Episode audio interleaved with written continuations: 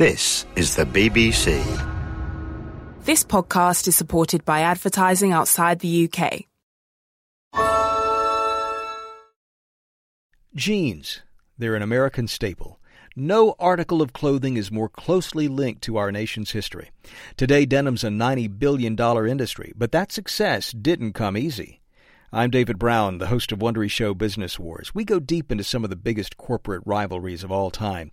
And in our latest series, we're unzipping how Levi's, Lee, and Wrangler managed to take workman's wear from the frontier to the runway and closets around the world. Join us for Denim Wars. Listen on Apple Podcasts, Spotify, or listen ad-free by joining Wondery Plus in the Wondery app. This is a BBC Radio 4 archive edition of Alistair Cooke's Letter from America. Good morning. Before we get on to something really interesting, let me say a heartening thing about the presidential election campaign. Heartening, I hasten to say, to people who find American politics either boring or bewildering. It seems now practically certain that the choice in November is going to be between Mr. Bush and Governor Clinton of Arkansas. There's just one little cloud, no bigger than a man's hand, as we say, though I don't know why. A dark cloud that hovers over both candidates, which just could produce a wholly unexpected drama of some sort, either at the Democratic convention or in the election itself, or at both. And that is the fact, quite unique in my time, which goes back to the first Roosevelt election in 1932. The fact that so far, in all the primaries held, something more than a third of the voters of both parties are unhappy not only with the choice of candidates, but wish the man they voted for was somebody else. And I ought to mention another element that always lurks behind politics in this country. It's the, the cloak and dagger and the sudden pouncing movements of melodrama. I don't know why it is, something perhaps in the mixture, the always fermenting brew of ethnic types from all over the world that encourages melodrama. What I'm saying is beware of even the most expert, the most seasoned prophets who are now writing reams about the strengths and weaknesses of the contenders for the championship bout, just as if it was already November. Don't sell short the American love of looking for a rabbit in a hat and producing a lion. Oh, just to say that the cloud has a silver lining for Mr. Bush at least. There is a sun shining his way. The economy. The dark, limping ghost that caused all the panic in the first place, causing Mr. Bush to drop his great and good concern with the European revolutions and pretend that his only interests in life are with America's health, education, crime, drugs, and automobiles. The economy. This week, for the first time since last midsummer, there are positive signs that the recession is collapsing. May, according to some quite cautious economists, may have died. In the indices that matter, output at factories, mines, utilities, all up a little, but home building, housing, almost 10% since January. And the United States has overtaken Germany as the world's leader in exports. The Federal Reserve is said not to think just now of any more lowering of the prime interest rate, which is always a fire bell in hard times. And the New York Times on Wednesday, which thinks three times before publishing a startling fact, and which, if there's an earthquake or a fire, always publishes the lowest estimate of casualties, the New York Times on Wednesday said there was conclusive proof of an economic recovery. And unless American history is to be turned upside down, I'm not so sure you couldn't say American and European history. A rising economy, the flush of prosperity, always helps the incumbent government.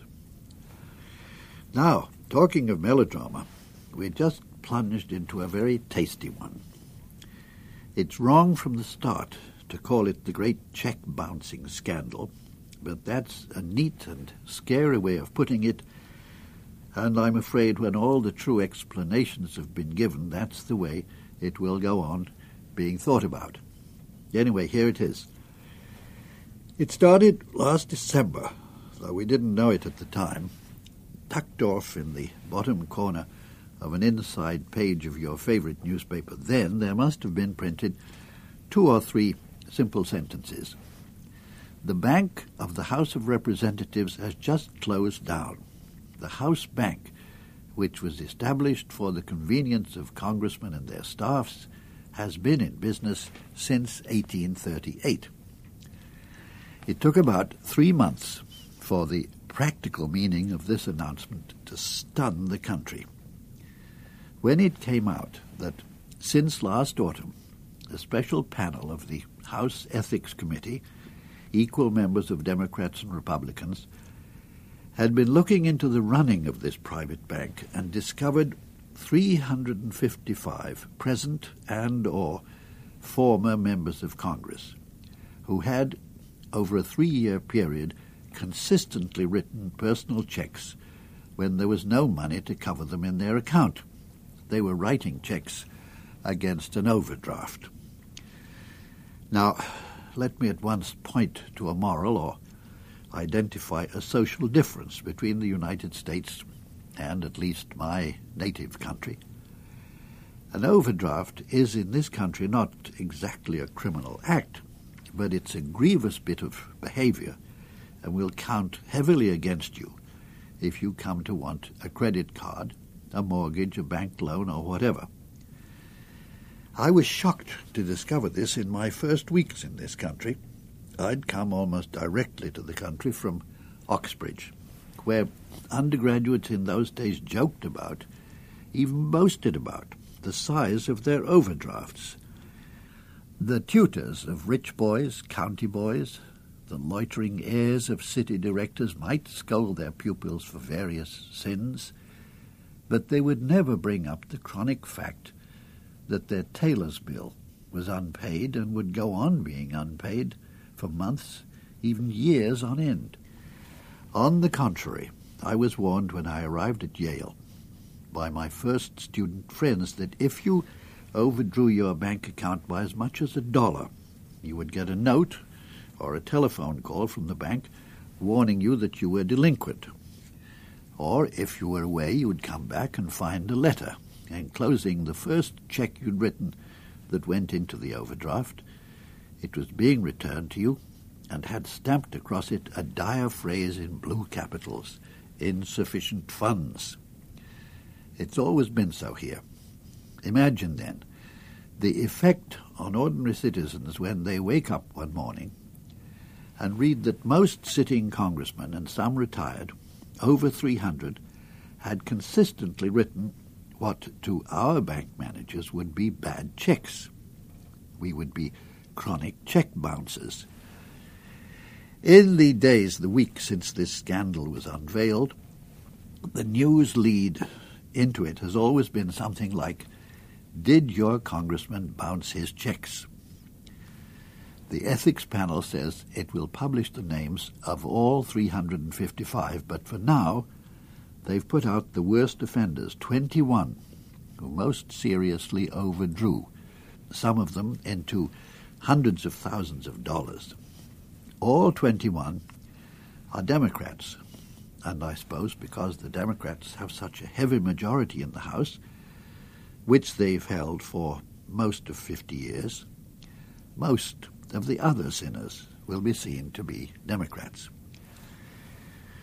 First, though, let me say that to talk about check bouncing is very misleading. One congressman a few years ago came to look at his account and found over $20,000 missing. It had gone with the wind and an embezzler, a member of his staff. He wanted his money back. The teller, the clerk, whoever, said, You can't have your money back.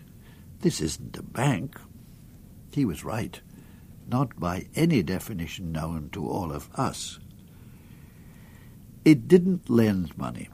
It didn't offer interest. It didn't sell mortgages, issue credit cards.